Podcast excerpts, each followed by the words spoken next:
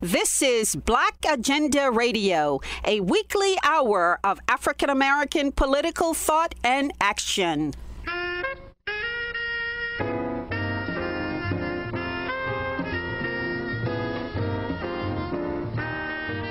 Welcome to the radio magazine that brings you news, commentary, and analysis from a black left perspective. I'm Glen Ford, along with my co host, Nellie Bailey. Coming up, can a black Native American alliance bring the white supremacist conquistador state to an end? An author and educator thinks so. Another writer believes that the climate crisis will create the political conditions that will defeat white supremacy. We'll hear his theory as well. And political prisoner Mumia Abu Jamal provides a lesson on the roots of the prison abolition movement. But first, blacks have been voting overwhelmingly Democratic for more than two generations. For much of that period, the actual black economic condition has deteriorated relative to whites. But Joe Biden is running for president as if the past was great for black people. We spoke with Malaika Jabali, a public policy attorney, writer, and activist based in Brooklyn, New York. Jabali says the establishment Democrats are working on the wrong assumption. Yes, and with that, I would argue even before those 40 years. So we've had about 45 years since the passage of the first 1964 Civil Rights Act, and President Johnson did well with black voters but in the elections following, the Democratic turnout never reached that height again until the election of Barack Obama. And that's what I argue in the Guardian piece looking at Joe Biden that even when you assume that black people will vote for you and of black voters who do show up and turn out, they do vote Democratic. But the black voter turnout has only reached kind of its apex in 1964 and in 2012. So even with those strategies, it's not working particularly well. Yes, you say that Biden has a problem of delusional nostalgia. But when black folks look back over the past two generations, they see a period of deep decline. Yes, indeed. And we can see that starting to transform black communities in the 70s in the midst of deindustrialization. And you have a number of black families who moved from the South, as we all know, you know, the story of the Great Migration. They moved to these northern industrial towns, and that saying that black people are the last hired and the first fired is completely appropriate to what happened when we think of these Midwest blue collar towns a lot of those towns had significant black populations. Today, Milwaukee is about 40% black. Over the last decade, black people have been the plurality, on average, they have been the plurality of the population in the city of Milwaukee. You know, Wisconsin, a place that we normally think of, you know, of, of white voters, of white working class people. So, this idea that you can just win black people over by just making identity appeals without also connecting that identity to the failures of capitalism to their material conditions is a faulty one. It's based on a faulty premise. Because, for instance, in Wisconsin, it experienced the lowest black voter turnout that it's had in recorded history. Some of that, of course, is you're going to have to factor in voter suppression. But when you look at the studies, it amounted, voter suppression amounted to about 7% of the reason why people decided not to vote in that election, not just black people, but people overall. But in the two counties that are majority Democratic, voters said that about 7% of the reason why they didn't vote was because of things related to like a voter ID. But about 40% was related to a disinterest in the candidates. And that should tell you something. And yet, Hillary Clinton is still blaming her defeat in Wisconsin on voter suppression. Although you point out that voter suppression, although a factor, was a minor factor compared to others. Yeah, and I caution speaking in sort of absolute terms because I do think that it exists, it is a thing, it exists for black people whenever we go out to vote. We are always faced with voter suppression. It's something that we've experienced and it's something that I've written about and studied for a while, and we've been experiencing it since we had the right to vote. So I don't think I can ever understate how important that is, but I also think that in particular cases, it can be overstated when you also have some research that shows, not all the research because there's not enough out there, but some research that shows that other things have contributed. And my overall argument is that if folks see that their material conditions have not changed, and in fact, they've been declining since the 1960s, what motivation do they have to vote? What is their incentive if they see that voting for president doesn't change their lives? This is not me saying that that is what they should do or should not do. This is me reporting what they are telling me. This is what black people are telling me when I go to Milwaukee, when I go to Chicago, you know, when I go to Detroit. This is what people are telling me, and someone has to listen to them and make some changes. Well, the Democrats did make some changes, but they don't like to talk about the changes they made. They went right. They became more like Republicans. Yeah, indeed. And just kind of thinking about the current election, we've got Joe Biden as a candidate who, over the course of his career, has triangulated with racists. And that triangulation has not worked for him in previous presidential campaigns because he has not lasted long enough to get enough of the vote.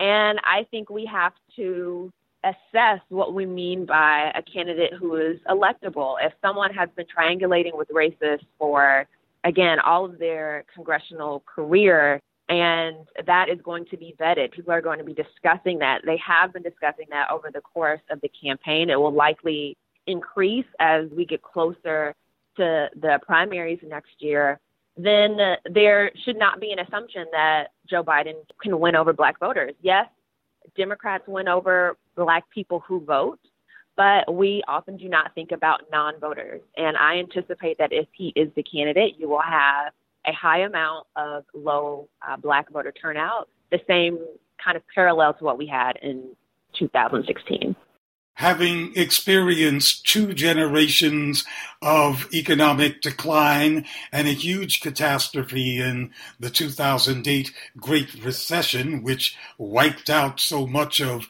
black household wealth, polls show that black folks, most of all, want economic change. But some of those Democratic candidates resist that. Yeah, I think that when it comes to uh, economics, that is core to what people feel in terms of how inspired they will be to vote. If they feel like they're doing well, then research suggests that they are more likely to vote, or if they come from sort of these higher socioeconomic demographic. And we absolutely have to pay attention to that, looking even outside of electoral politics, or I should say presidential politics. These are things that we should be fighting for regardless. These are things that we should be advocating for 24 7, 365 days of the year. And if candidates are not speaking to that at all times, not just during election season, then you do not deserve somebody's vote because otherwise it will look like you are pandering and placating, which is what you've heard kind of the narrative from voters who did have low voter turnout in it was in Wisconsin, but we also saw it in Michigan and it also existed in Florida. And if Hillary Clinton had won more of the black vote in just those three states, she would have won the election. However, she did not do enough to either engage voters or show that she has a long commitment to sort of this economic platform. Instead of a comprehensive economic platform, the face of the party, not all the candidates, but the face of the party seems to be talking diversity in place of an economic change. And I like the the phrase that you use in one of your articles. You say that the party is willing to diversify the beneficiaries of America's imperialist and capitalist spoils. But of course, that's not a mass program. Of course not. And you would counteract the whole point of capitalism if you did, because the idea is to maximize profits by almost any means necessary and you can be a Democrat and you can be a Republican and still align with that value system. And that's exactly what we've seen. And diversity is kind of a, a low bar. It is a bar that we must clear. We must diversify, of course, the levers of power. And by power, I'm thinking specifically of state power, of, of prosecutors, of mayors, of governors, of legislators. If all these people are predominantly white, then you are going to be missing kind of a big chunk of, perspectives and positions ideologically. However, like I said, that is a low bar because you can even have somebody like the Koch brothers, Charles and David David, who just passed away, who were fighting for criminal justice reform, but they were investing or making plans to invest in some criminal justice reform to prevent recidivism. And so that exists and staunch conservatives. So that is a low bar. And if the only idea is to just diversify the pool of consumers, to diversify who can go to war, diversify who can fight for American capital in the global south, then we are not doing our job if we care about justice.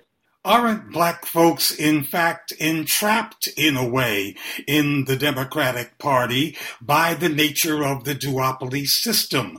You have two parties, and one of them is what I would call the white man's party. That is, its organizing principle is white supremacy.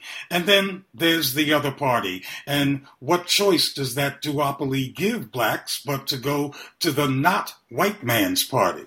I think that we are all free. As a people, we are free to make choices however we'd like. We have more and more people who are voting independent. We have more of us who are resisting. So I would not say that we are trapped per se, but we need to do a better job of organizing our, around our independence. I think some people do it maybe unintentionally. I think folks who decide, okay, this system isn't working for me, but let me organize politics locally where I'm at, organize around sort of state politics that exists. And we need to do a better job, I think, of creating Black institutions where we can learn about the system, or we can learn strategies for us to also be involved in politics. I mentioned politics a bit, well, quite a lot, because I am also an organizer, and I'm organizing Black radicals to be more engaged in the political system because somebody is going to make those choices for us. So it is imperative to always think about building, regardless of kind of what's going on in this very limited two party system. And yet it appears that the Democrats are still relying on an anybody but Trump mentality in black America. That blacks will vote Democratic just to get rid of the orange menace. Yes, I mean, and that strategy didn't work in 2016.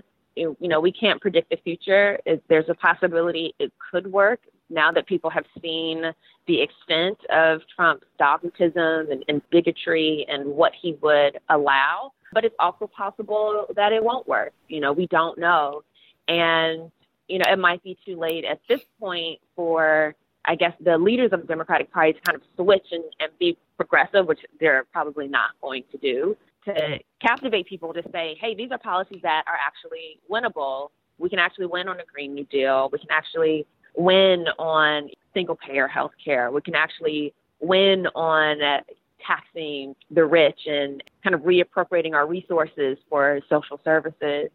However, that has not been their position for decades now, and it may be too little too late. Yes, Trump or no Trump, the stats on the ground in Milwaukee, as you pointed out, still remain. That back in 1970, 73% of working age black men in Milwaukee had a job, but today only about 45% have a job.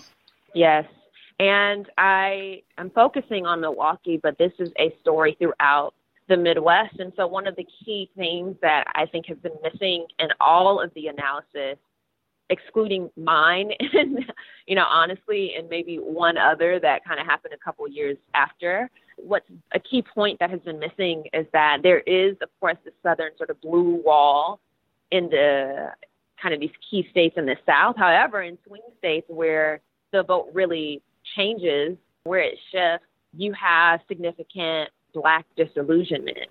And as I mentioned before, that's it's in Milwaukee, it's in you know, you see it in Michigan, you see it in Missouri, you see it in states where the black condition has deteriorated. We've been doing relatively better in the South. So if we are thinking of black people as a monolith instead of, oh, they have these different experiences, whereas in the Midwest, you've got more of what's happening in Milwaukee throughout the Midwest because the factories have left or gone to the suburbs. You have less of that in the South because cost of land is cheap, people can afford a home. So there's sort of a, a more middle class I think, participation in the system among black people in the South that you do not see as much in these industrial northern cities. That analysis is missing. And if you miss that, then you're going to not go to Wisconsin and campaign to get black votes, as Hillary failed to do. You're going to only conceive of the Midwest as white and working class and appeal to them. And you're going to miss a whole swath of people who say, okay, well, clearly they don't care about me. Why should I care about them? So you do see a future for independent black politics, especially in the deeply disillusioned North. Oh, absolutely, absolutely. The organization that I work with, Operation Power, we have been able to chip away at the Democratic establishment in East New York, Brooklyn. It's a neighborhood in the eastern part of Brooklyn and we have elected an assembly person, we have elected a councilwoman, we have a community board full of people who align with our politics, We're on paper, yes, we have to register as Democrats because that's where our people are. You know, we also have to be strategic. If our people are Democrats, then then it's going to be unlikely that we can claim independence right now. It is a transition to be able to say, oh, we can kind of nip the establishment in the bud for starters, and then eventually kind of get people to come around to our own agenda, come around to socialism, come around to more radical politics that can actually change our material conditions. That was writer, activist, and attorney Malaika Jabali speaking from New York City. Scholars have written quite a bit about alliances between blacks and Native Americans, resisting European conquest and enslavement in the Americas. But Tiffany King, an assistant professor of women's, gender, and sexuality studies at Georgia State University, has written a book that argues that blacks and Native Americans still pose a threat to what she calls the conquistador white settler nation. Tiffany King's book is titled The Black Shoals Offshore Formations of Black and Native Studies. I think the chemistry or the connective tissue is there are impulses within both Black abolition and Native decolonization that are fundamentally about ending the U.S. So, one, they situate the U.S. as a genocidal project. And also, the U.S. isn't something that's always existed, and it's something that we can get beyond and actually need to in order to survive. So, I see those radical impulses in both Black abolition and Native decolonization. That's why I think they're so important to focus on. So I think in their most kind of radical thrust, they don't rely on, and I'm actually drawing on some of Saidiya Hartman's work and some of her more productive conversations with Frank Wilderson about these political categories like the labor that can be incorporated into nation states and can be a figure that can help build the nation state. And Native decolonization and Black abolition, like, fundamentally interrogate the usefulness of these human categories like labor that are often wedded to nation state projects. We can get beyond those political categories that don't always serve us so well. And so I think at their most radical impulses, these are the movements we need to be looking at that can help us get to another kind of vision. Yes, it's quite clear that black folks in the United States and Native Americans can't live as long as the white settler state exists. But you say that the dialogue, the conversation that is engendered by some folks is too polite. It doesn't meet the mm-hmm. threat. Yeah, it's true. I've been thinking not just about some traditions within Black studies. Who, for instance, I was I think with Toni Morrison, particularly her work of literary criticism, Playing in the Dark, where she uses the discourse of conquest to talk about the way that domination unfolds in the U.S., particularly as it pertains to Black people. And not all Native people have liked it. They think that she displaces uh, the Native subject in that work. But then when I also look at um, the Lenape scholar Jillian Barker, she actually, in a 2011 blog post on her Tequila Sovereign site, was saying that to use this discourse of settlement, it's way too polite.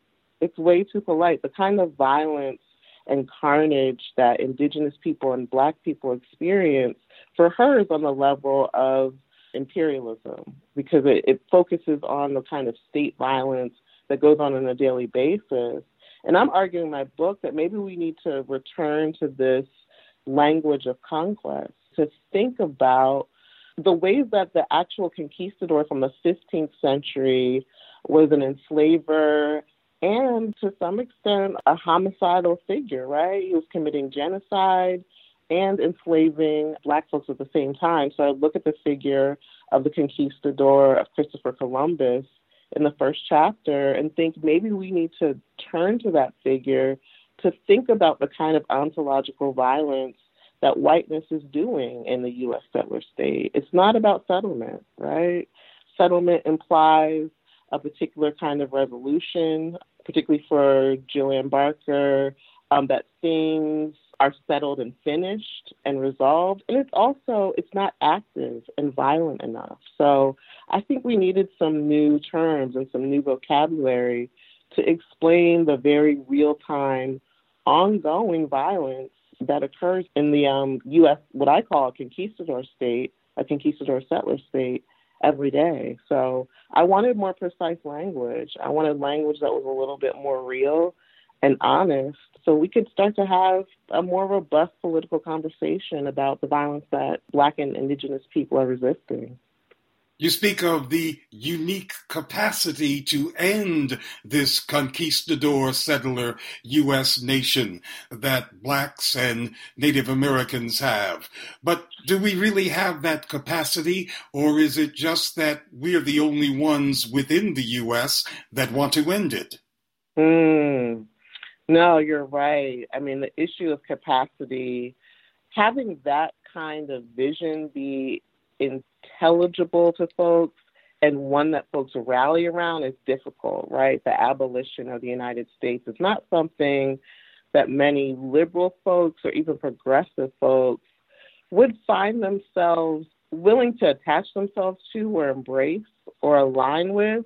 But I think we provide the vision. And so, certainly, that vision could become more real for Black folks, Indigenous folks, folks of color centuries from now, in a moment where we don't exist. Just the idea of the U.S. might not be viable and sustainable for the planet anymore.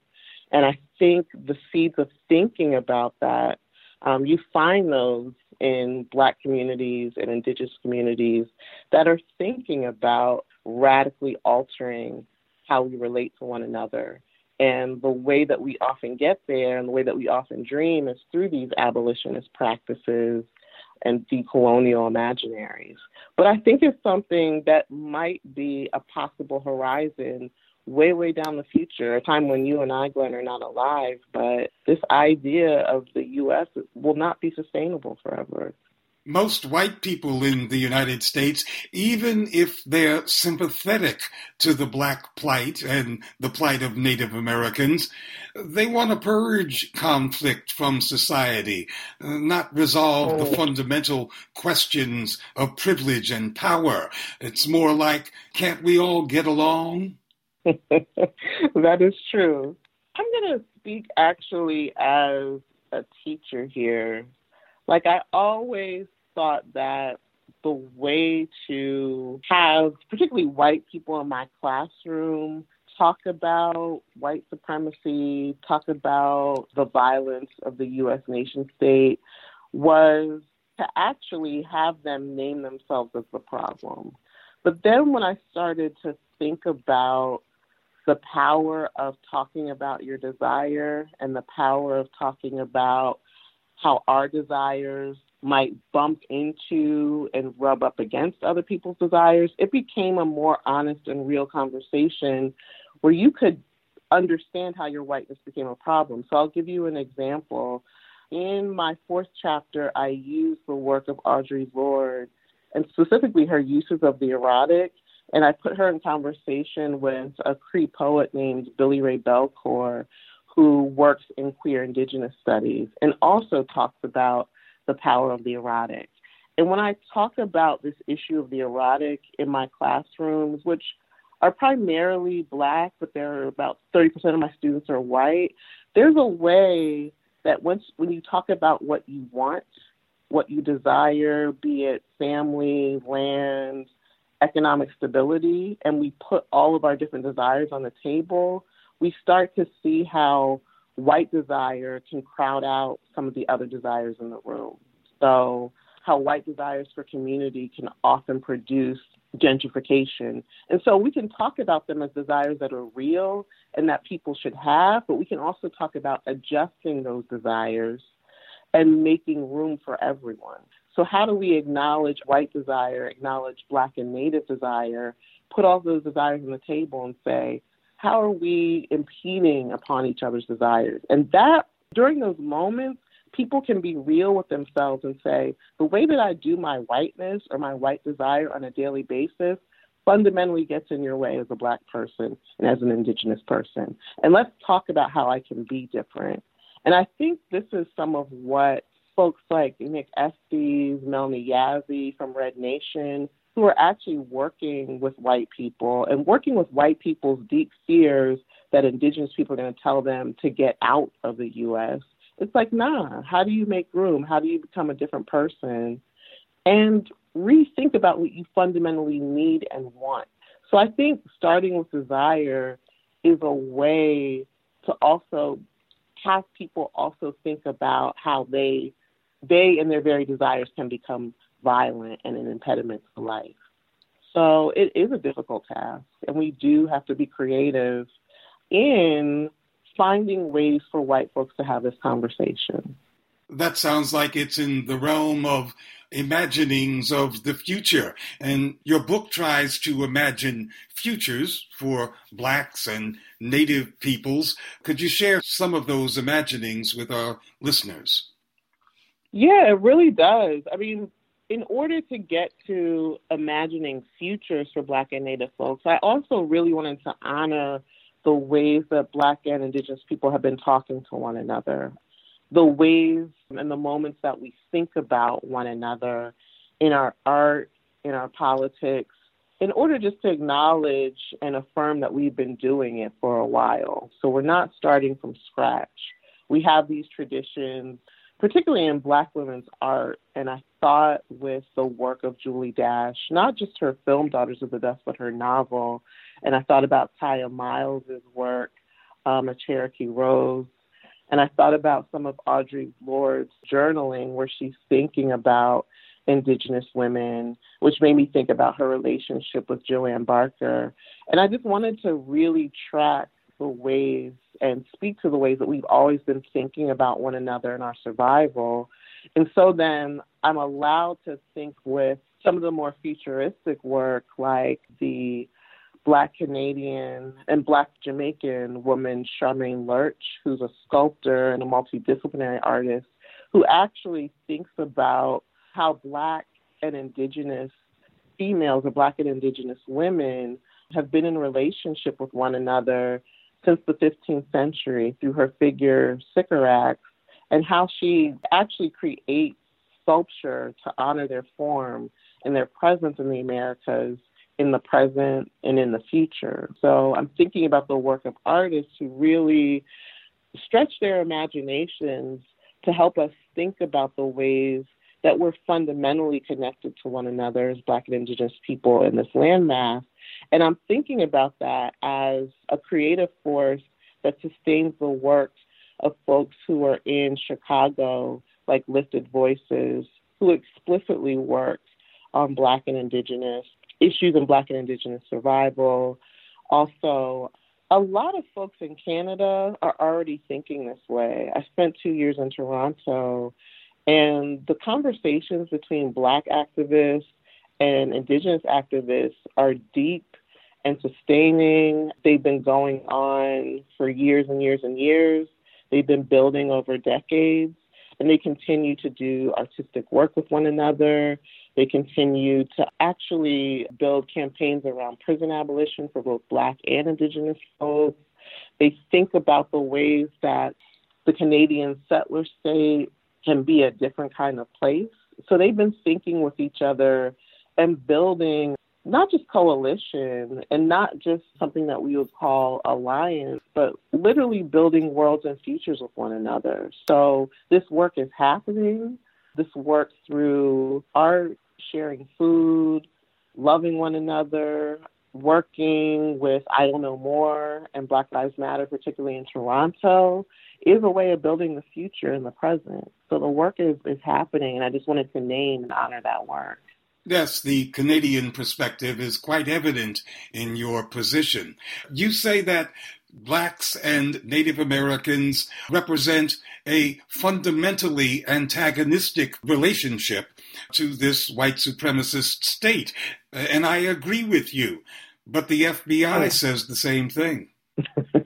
that is true, right? I mean, so you said the FBI says the same thing. I think that actually, if we think about how the state tracks us as Black and Indigenous people, that can give us some more kind of cues as to why we should be thinking with one another. We we are a fundamental threat, and the state has responded in that way. And so I don't want to push us towards annihilation necessarily and some confrontations with the state that we have not agreed upon as black folks in solidarity with indigenous folks.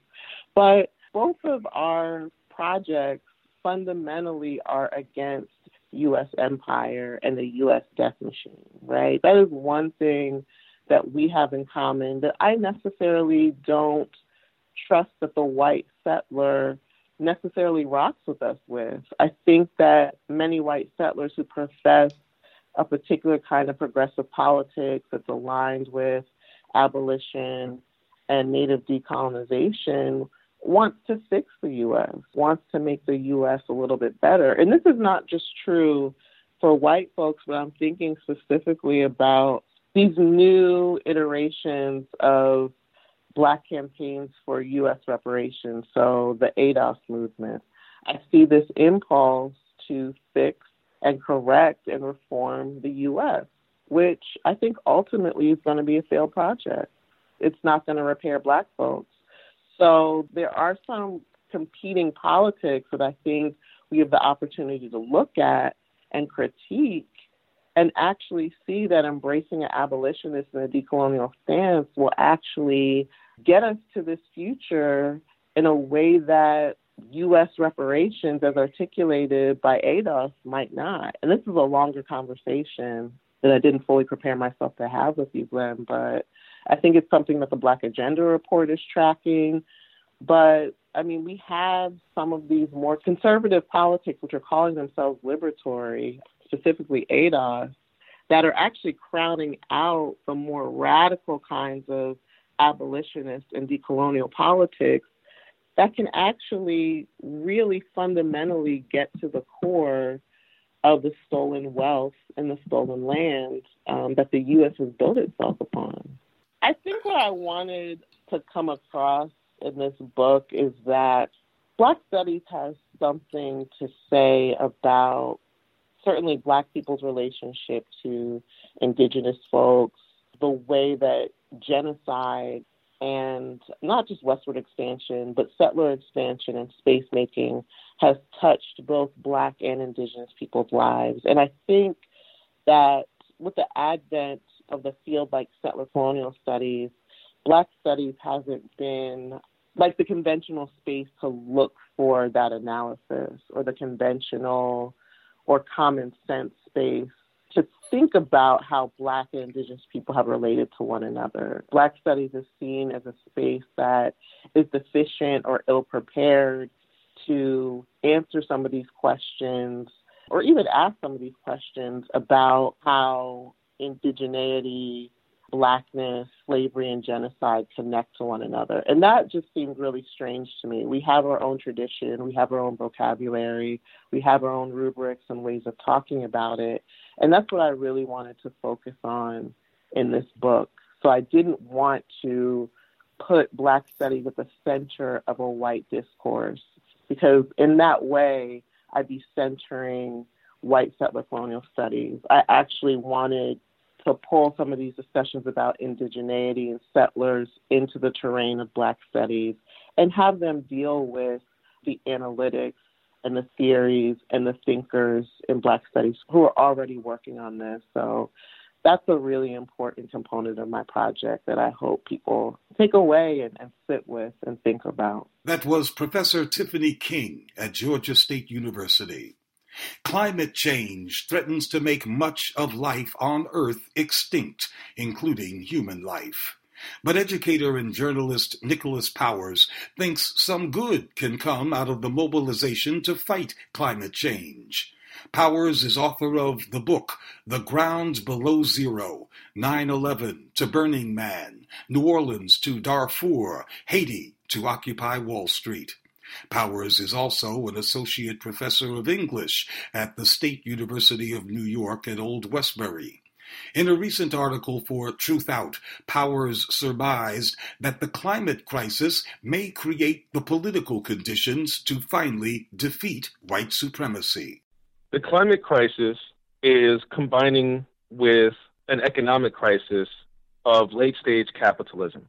And capitalism has been the conveyor belt for European ethnic immigrants to move up into whiteness. And now that capitalism is being snarled up by its own contradictions, the finance sector has taken over, neoliberalism has gutted the welfare state, people are finding it difficult to maintain the lives that they see advertised on their cell phones, on the TV screens, on newspapers, magazines, and movies.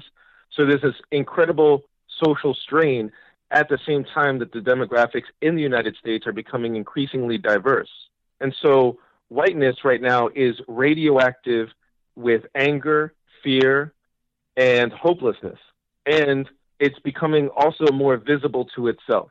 And so now that capitalism is no longer the conveyor belt for whiteness, moving it upward and onward into the future, there is this rage, there's a spilling over.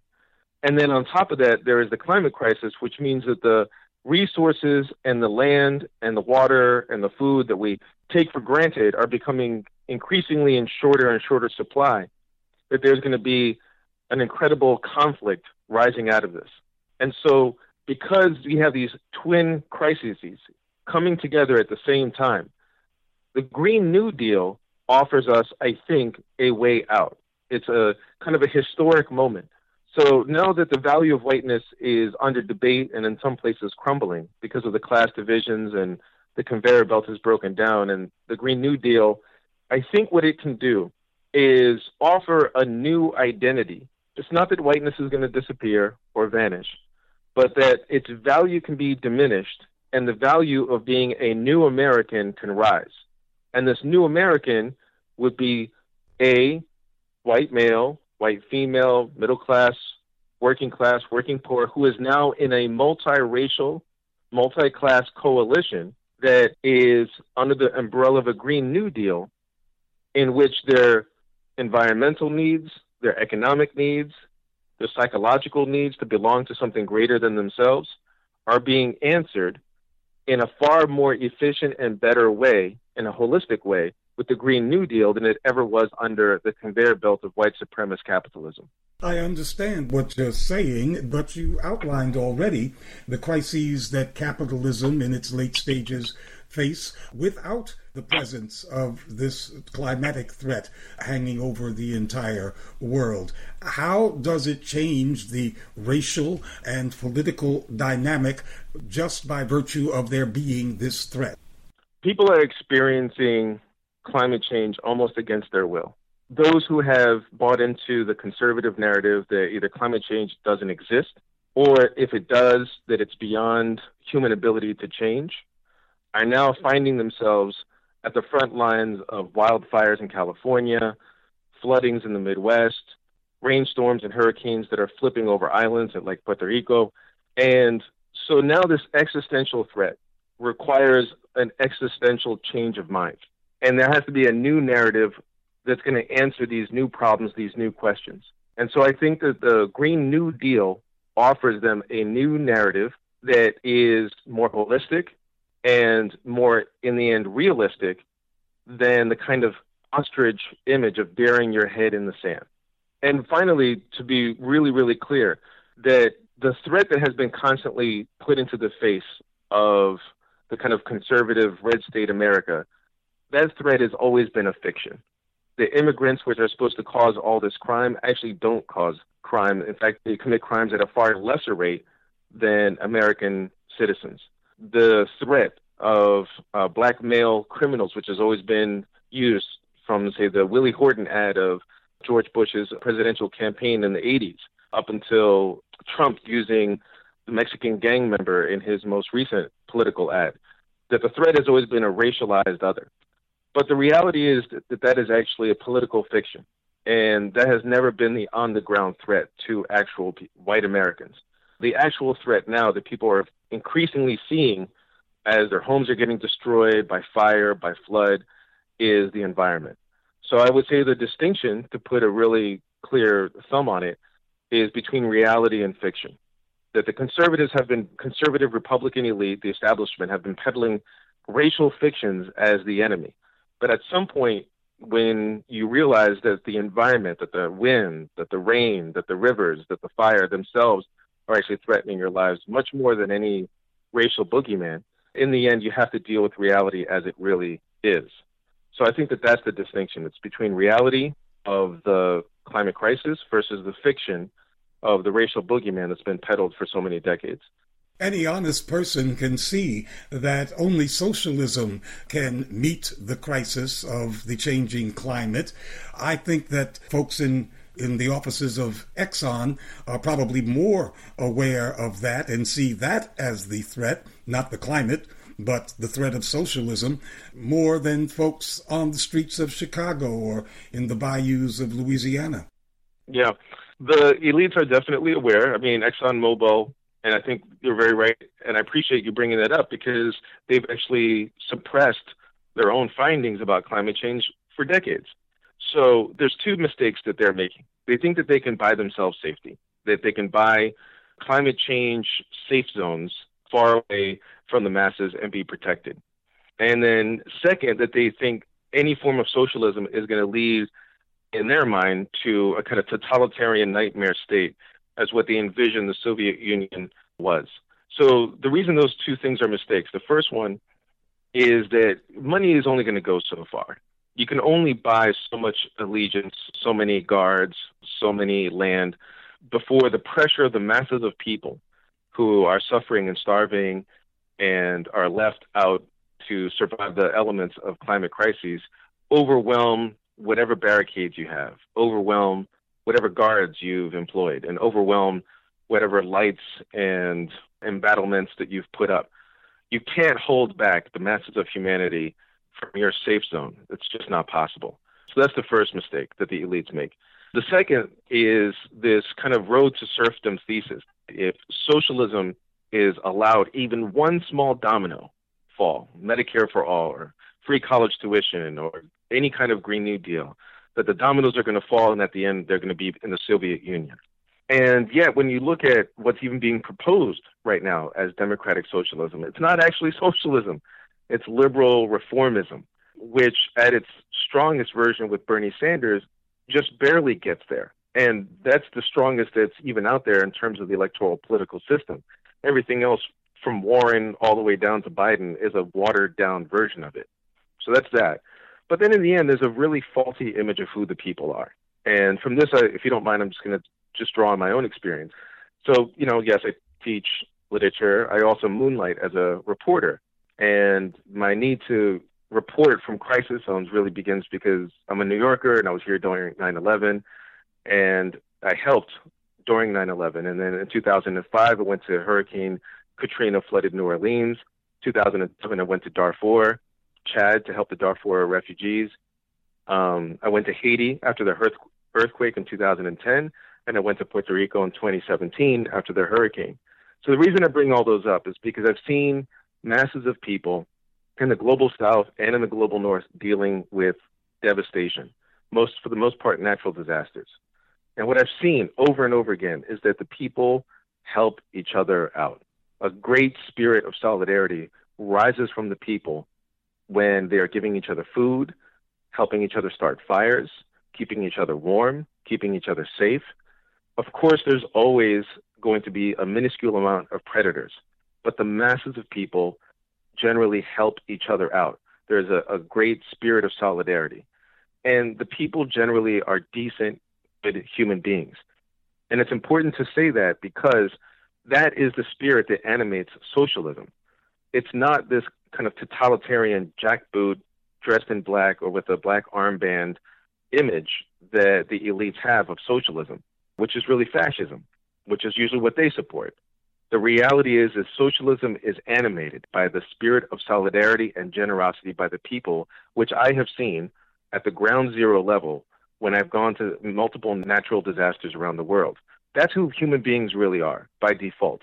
We are not this cannibalistic species that turns on each other at the drop of a dime. I think it's important to say that. Socialism is animated by the spirit of generosity. And yet, currently, we see the opposite and simultaneously existing reality in which the corporate media have whipped up with relative ease an hysteria against threatening enemies, uh, the Russians as enemies, and those people who are dupes of Russians, and the Chinese as the modern day yellow peril, and the corporate media has made foreign interference in the U.S., the nemesis, and elevated that to a kind of existential crisis. And that is the farthest thing away from seeking greater cooperation among nations to solve the global climate crisis. It's a bit of a shell game. So, for those of us who live in the tri state area, anytime you go downtown, it's pretty often you see someone doing the the card game or the shell game. You know, they take those cups, they put a little something underneath the cups, and they switch the cups around, and you know you can guess which cup holds the shell or which card holds the mark, and you almost always lose because the hands are very quick. The media plays a similar game. One minute it's the Russians that are the enemy. Next minute it's the Venezuelans, which are the great socialist threat. Next minute it's North Korea. And it's a constant shell game of who's the enemy now. And the point is not to say who's the enemy or not. The point is to keep you watching. And so that's the trick that's being done through the media on the masses of people. But again, in reality, when you're on the street, most of people want to just live a decent life, have decent relationships with themselves and with their neighbors. And there's a great multiple amount of movements, both in the U.S. from the Sanders campaign, the Fight for 15, Extinction Rebellion, the Sunrise Movement, and then the great uprisings that are happening in Lebanon, in Chile, in Haiti, in Hong Kong, in Iraq. And what we're seeing popping off all over the world is, I would say, the beginning of a new internationalism, which focuses more on what we can do together as a multitude rather than wasting our energy focusing on who is the latest enemy conjured up by the media. I keep on thinking about the great West African revolutionary Amilcar Cabral, who cautioned us to tell no lies and claim no easy victories. At present in the U.S., the United States is using its global financial power, uh, powers that nobody in the world has, as a weapon against other nations. And it's doing that, and I'm talking about sanctions against a growing list of countries, it's doing that with the support of some progressive Democrats, some of them in the Sanders camp. Yeah, I won't pretend to know the inside game of the Sanders camp, but it is not surprising that there would be either progressives or neoliberal Democrats who are siding along with joining forces with these sanctions. I think one of the poisons in the American consciousness is the idea of America an exceptional country, and that it must be, by virtue of its exceptionalism, ruler of the world, a kind of baton passing that it got from Britain and the British Empire. Now, then, after World War II, when Britain was in decline, was passed to the United States. And so, between the United States kind of identity as this city on a hill, exceptional country, and then the kind of passing of the torch in this relay race for power between Britain and America. And so that ideology of American exceptionalism has drop by drop poisoned even progressive minds. So it's not surprising. And I think one of the, the ways to inoculate oneself against that kind of, well, yes, let's join the sanctions on these other countries. Let's exert and muscle our influence and our exceptionalism is to look at the struggle of the people who are on the ground and how exceptional they are and how exceptional the risk that they take and realize that the human spirit does not belong in the glass house of American privilege, but it's actually rising up from the streets all over the world. And I think by joining forces, again, with a new internationalism, with the groups, even though many are not organized and there's no firm organization or leadership class yet, but to join forces in, as much as possible in a new internationalism that is very fluid, that is quick, mobile, passionate, and powerful, that hopefully then we can cure ourselves not only of our own impotence, you know, leftist impotence, but then also that exceptionalist poison that has gotten into our heads and realize that our lives and their lives are bound up with each other. Well, you know, Mr. Powers, I can envision a new cohort of young people, uh, adolescents, and young adults, uh, the kind of generation that we have seen transformed in past eras, like the 60s. One can see them joining up to create a political movement like the one you envision but they're still working on human time, while the crisis has acquired its own dynamic and it's rushing down upon us. Yeah, there's a race. And human culture is kind of a mass illusion, and we all believe in the story flashing in our brains until the story changes. And it can change quick, but it may not change quick enough to stop the climate change and becoming a climate crisis, devastation, and people retreating from the coastal cities further inward. So it means that we can't just look at it as an uprising. We can't even maybe look at it as a revolution. What's going to be needed is a centuries long and civilizational level revolution that has to look not at short term, but at a really, really long arc of history. Because even as we seize this new movement seizes some levels of power, that climate change may force new demands. We'll have to retreat from the coastal cities. We have to rebuild infrastructure. We'll have to change what we eat and how it's produced. We'll have to build a new energy infrastructure grid. All of these things are going to be constant generations of work just to keep up with the change that's already baked in because of the carbon that we already have in the sky. And it's going to take constant, constant, constant revolution. So in some ways, we maybe have to kind of think of the, the Trotsky model of constant ongoing revolution, thinking that this is not a one time thing, but this is a revolution that's going to have to be spinning over and over again for maybe a century or two just to deal with the sequence of events that are going to come from climate change. So we're going to have to have a new pair of eyes. We can't have short term eyes. We're going to have to have very long term eyes. And that's a very different mindset. But it, the one beautiful thing about our species is that we can have long term stories. We're able to do that. The trick is that we have to pass down those stories to the next generation and tell them what we've learned and what they can expect ahead. We have to be honest with our kids. And I think the generation that's in the street now is angry because they weren't told the truth about capitalism and they weren't told the truth about climate change. I think for those of us now in the movement of this new internationalism, we're going to have our role to play in this generation and then we're going to get too old, and then we're going to have to pass on. But the one thing we do have to do is pass on the truth to the next generation. That was journalist, author, and English professor Nicholas Powers. Mumia Abu Jamal, the nation's best known political prisoner, presents this report on the roots of the current prison abolition movement. There can be no serious consideration of the subject of prison abolition in America without reflection on the work of black feminist scholar, activist, Dr. Angela Y. Davis, who in 2003 published Is the Prison Obsolete? by Seven Stories and Open Media Press.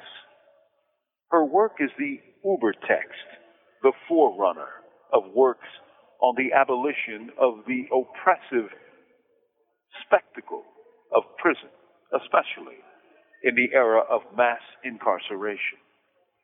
Early in her text, Professor Davis recounted her memories of the early 60s, a period of American history when black radicals were imprisoned for their work in the black liberation movement, among which was Angela Davis herself. She wrote, When I first became involved in anti prison activism during the late 60s, I was astounded to learn that there were then close to 200,000 people in prison. Had anyone told me that in three decades, 10 times as many people would be locked away in cages, I would have been absolutely incredulous. I imagine that I would have responded something like this As racist and undemocratic as this country may be, remember, during that period, the demands of the civil rights movement had not yet been consolidated. I do not believe that the U.S. government will be able to lock up so many people without producing powerful public resistance. No, this will never happen, not unless this country plunges into fascism. That's the insight and vision of Dr. Angela Y. Davis. These commentaries are recorded by Noelle Hanrahan of Prison Radio.